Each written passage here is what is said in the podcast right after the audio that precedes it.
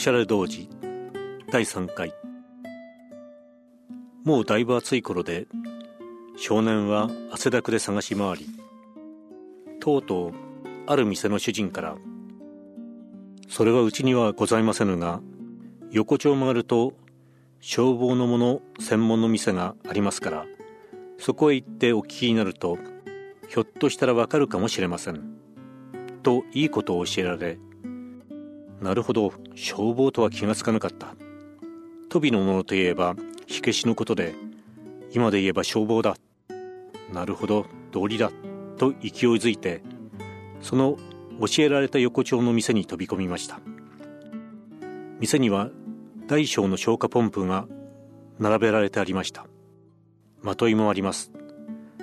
なんだか心細くなってそれでも勇気を鼓舞して「桃引きありますか?」と尋ねたら「あります」と即座に答えて持ってきたものは紺の木綿の桃引きには違いないけれども桃引きの両外側に太く消防の印の赤線が縦にずんと引かれていました。さすがにそれを履いて歩く勇気もなく少年は寂しく桃引きを諦めるより他なかったのです。己の服装が理想通りにならないときっとやけくそになる赤壁をこの少年は持っていました。希望通りの紺の桃引きを求めることができなくなって少年の小粋な服装も目立っていけなくなりました。紺の腹掛け登山の一重に角帯朝浦草履そのような服装をしていながら白線の制帽をかぶって街を歩いたのは一体どういう美学が教えた技でしょう。そんな異様の風俗のものはどんな芝居にだって出てきません。確かに少年はやけくそになっているとしか思えません。カシミヤの白手袋を再び用いました。登山角帯紺の腹掛け白線の制帽白手袋。もはや収集つかないごたごたの満感色です。そんな不思議な時代が人間一生の間に一時はあるものではないでしょうか。少年はそのような異様の風体で割烹店へ行き泉鏡花氏の小説で習い覚えた地口を一生懸命に何度も繰り返して言っていました。女など眼中になかったのです。ただ己のロマンチックな死体だけが問題であったのです。やがて夢から覚めました。左翼思想がその頃の学生を興奮させ学生たちの顔がさっと蒼白になるほど緊張していました。少年は上京して大学へ入りけれども学校の講義には一度も出席せず雨の日もお天気の日も色の染めたレインコート着てゴム長靴履いて何やら街頭をうろうろしていました。おしゃれの暗黒時代がそれから長いこと続きました。そうして間もなく少年は左翼思想さえ裏切りました。卑劣感の焼品を自分で自分の額に押したのでした。おしゃれの暗黒時代というよりは心の暗黒時代が10年後の今に至るまで続いています。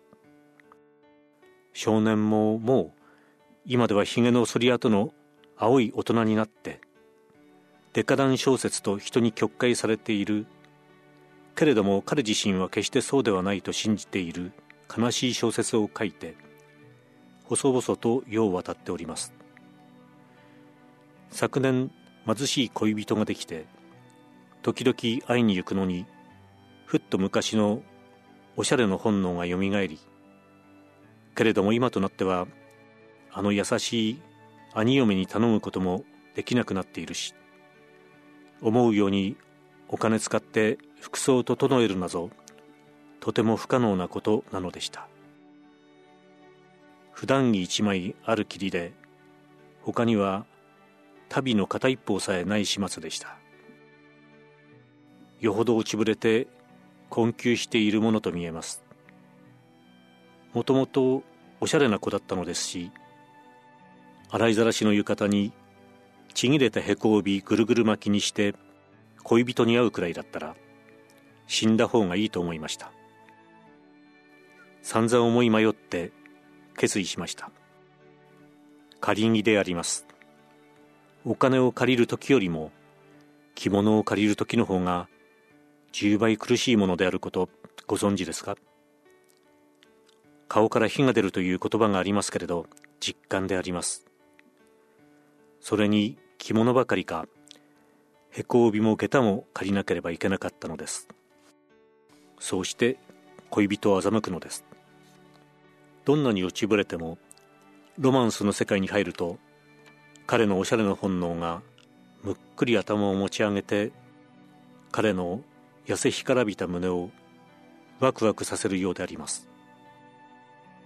彼のような男は70になっても80になってもやはり派手な格子島のハンチングなどかぶりたがるのではないでしょうか。外面の勝者と天下だけを現世の唯一の命として密かに信仰し続けるのではないでしょうか昨年彼が仮にまでして恋人に会いに行ったというその時の彼の自重の川柳を二つ三つ先してこの恐るべきおしゃれ童子のほんのあらましの短い紹介文を結ぶことにいたしましょう。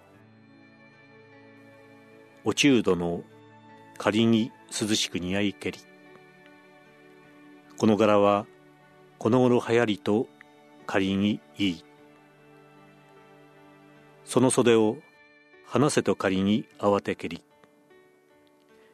仮にすれば、人皆仮にに見ゆるかな。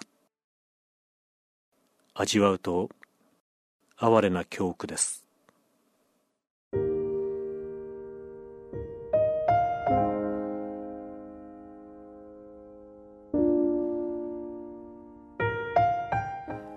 ラジオ図書館。太宰治の短編を読む。今日お届けしたのは太宰治おしゃれ童子の第3回。朗読は串引陽一でした。